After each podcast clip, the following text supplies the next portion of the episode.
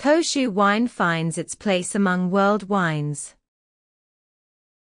In the early 1980s, dry Koshu white wines started to be produced at Chateau Mercian using the sur lie method of allowing the wine to have longer contact with the lees sediment of dead yeast, thereby imparting greater depth and complexity of flavor to the wine.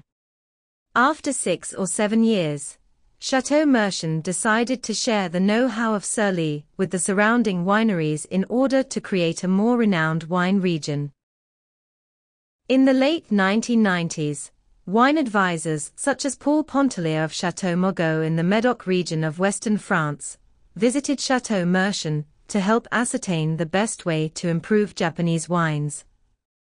Instead of competing in the crowded full-body sector, it was decided to focus on delicate wines to accompany Japanese and other lighter cuisines.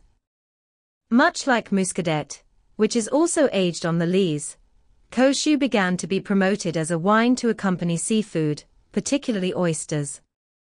Like Muscadet, the moderate alcohol level of Koshu allows it to complement dishes without overwhelming them.